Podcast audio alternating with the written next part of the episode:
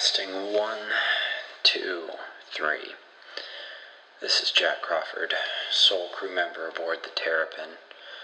I'm attempting to circumnavigate the Great Channel, one day at a time.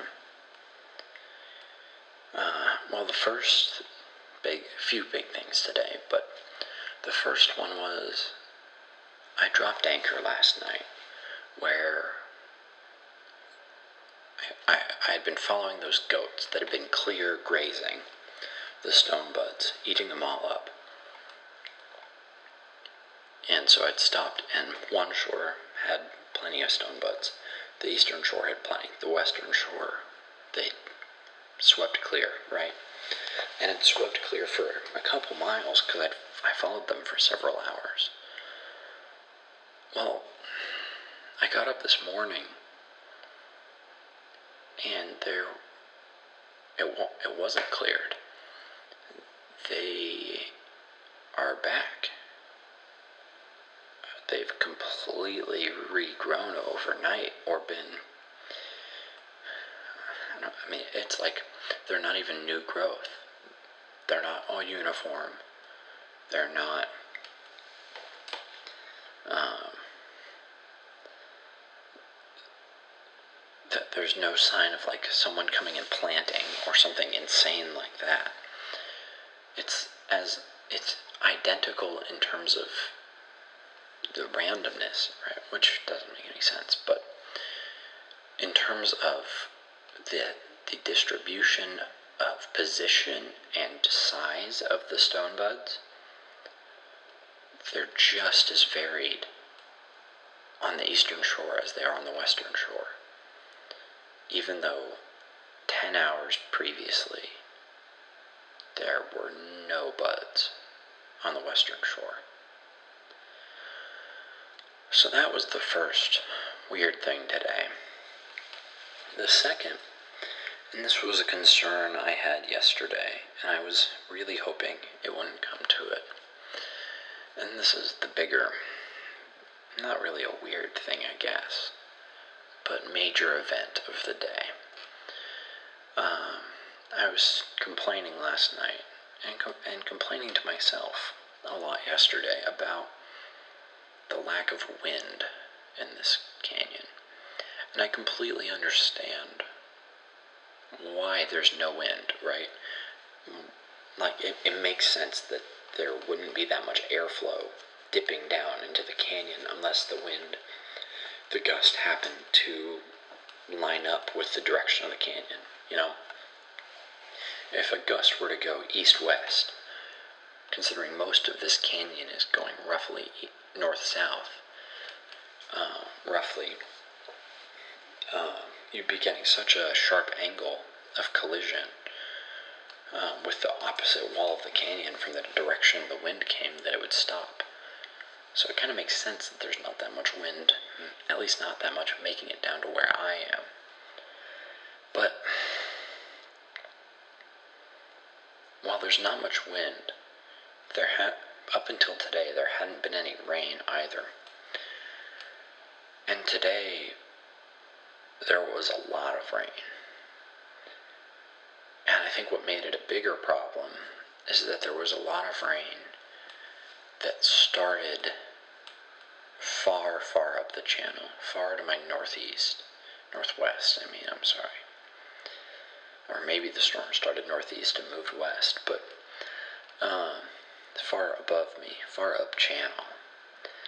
And so the first indication that there was going to be some weather was that without any wind, right, I've basically been going with the um, which is fine. But it was a very normalized pace. And so today, when that suddenly started to speed up, when the water started to move a little faster, obviously I took notice immediately. It was very obvious, right? And then it didn't just speed up, it rose. Not super noticeably at first, but eventually I was starting to notice, yeah, the channel is a little bit, it, it's been fairly static in its width, right? And it's pretty easy to tell, you know, on the shore where the where I mean the way you tell is if there are stone buds growing, you're far enough from the channel that you're not getting very much water in the soil, right? Um, and all of a sudden, I was starting to notice water pretty close to some stone buds, and then a couple of stone buds floating in the channel alongside me, like they'd been picked up or dropped in the water. And it was so it wasn't really an instant, right, like flood. But then I looked behind me and looked up channel, and I noticed that it was starting to get a little dark, a little cloudy. And, you know, sometimes you see a rain cloud or a storm cloud, and it's got that certain bit of inkiness to it that just a little bit more black than gray that tells you it's not good. This was one of those. And a few minutes after that, the water really started to pick up. The channel was moving at a much higher rate. You know, on either side of me, every once in a while, a stone bud was starting to get picked up and float alongside the pin. There was a lot more splashing, which is uncommon in stretches like this of the channel. Um, waves almost, and complexities which especially in a calm place like this, you know, you're not getting a lot of riffles or whirls or anything, but here they were all of a sudden. And as the storm got closer and closer, the cha- the canyon stayed wide, but the channel started to rise to meet it. And thank goodness I wasn't a goat. I don't know where the goats were. I never saw them. Who knows how far down down channel they went overnight, or maybe they, you know, they're dexterous little bastards. They might have just climbed out of the channel altogether, but thank goodness I wasn't one of them because uh, after a couple of hours of this storm getting closer and closer, the channel was starting to lap against the walls of the of the canyon, starting to fill it. And I was having to do a lot more work to keep on on course and not you know, usually when I'm navigating the pin, right? My main purpose for sitting at the rudder is to make sure I don't ground out too close to a shore or that I don't run into a dock or something, or some weird obstacle floating or embedded in the middle of the channel. And today, I was sitting there holding on for dear life, giving it my all for many, many hours, trying to make sure that I wasn't swept against one of the walls of the canyon. Um, the water rose probably 10, 20 feet. All in all, I mean, a massive surge. And uh, probably 10 feet before the storm hit, and then another 10 once I was actually getting rained on directly. Uh, incredibly, it wasn't actually a. The storm itself wasn't dangerous. It wasn't. There wasn't wind, there wasn't lightning, there wasn't a single clap of thunder. And I'm very, very grateful for that because, God, can you imagine the echo of a thunderclap in a place like this? I mean, there's there's an echo when I do anything out here, and there's, I mean, that shit would carry. Anyway, um, but the surge was massive, whisking me along. Um, I had no idea no clue how many miles I made today because uh, up until the storm passed me, which was it was probably six hours end to end, uh, probably three of watching the storm approach um, from the north, probably two hours in the storm proper, and then a final hour of riding out the surge until it eventually dispersed. But, um, I mean, it was white knuckle a few times. Luckily, you know, there weren't a ton of currents going towards the canyon walls, so I wasn't, you know, in danger of any major surprises, right? I wasn't suddenly going to be wrenched against the against the rock, but there were a few sharp turns that were, oof, white knuckle. Uh, but I made it through, thank goodness. Uh, at one point, uh, I, I was getting a little a little worried, and I, I, didn't do this, but I thought about. I almost tied myself to the rudder. It didn't come to that. I, I think if it had been windy, I would have needed it, but luckily it was just rain, and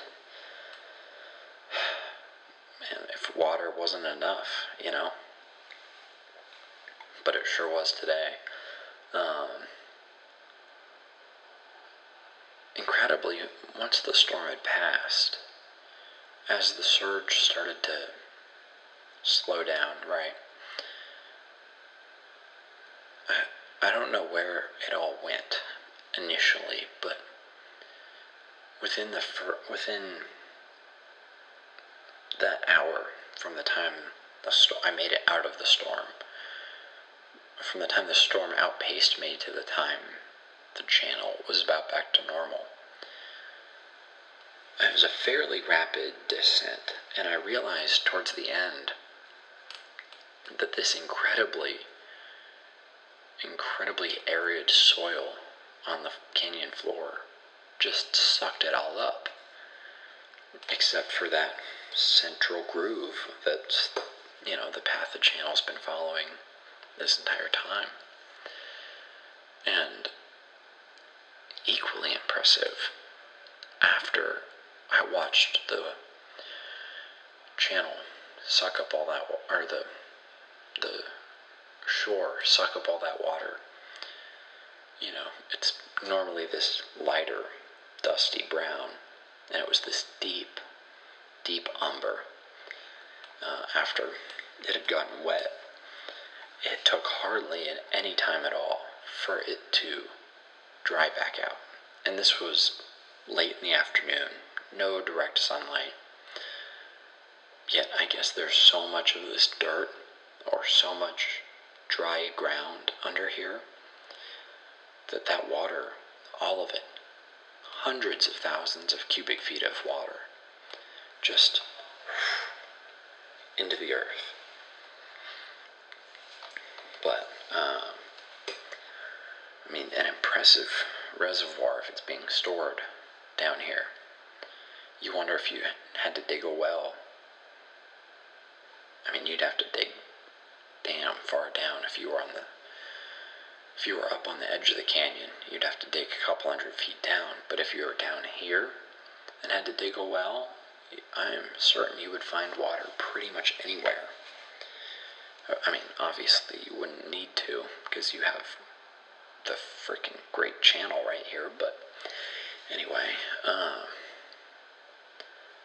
tomorrow we'll get to test the uh, the thing about the stone buds because the flood uh, took them all with it.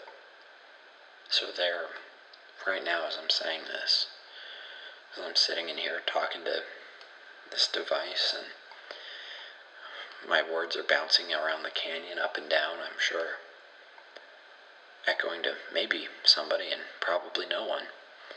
Um, there are no stone buds around me. It is barren earth.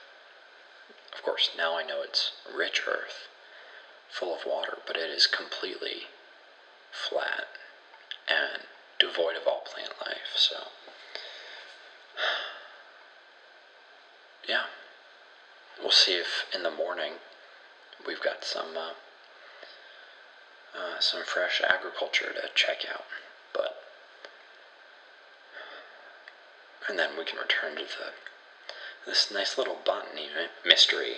You know, after dealing with the ancient sigil that can create energy out of nowhere or, whatever. It's nice to be trying to decipher such a small puzzle as this, although I wouldn't call it any less important.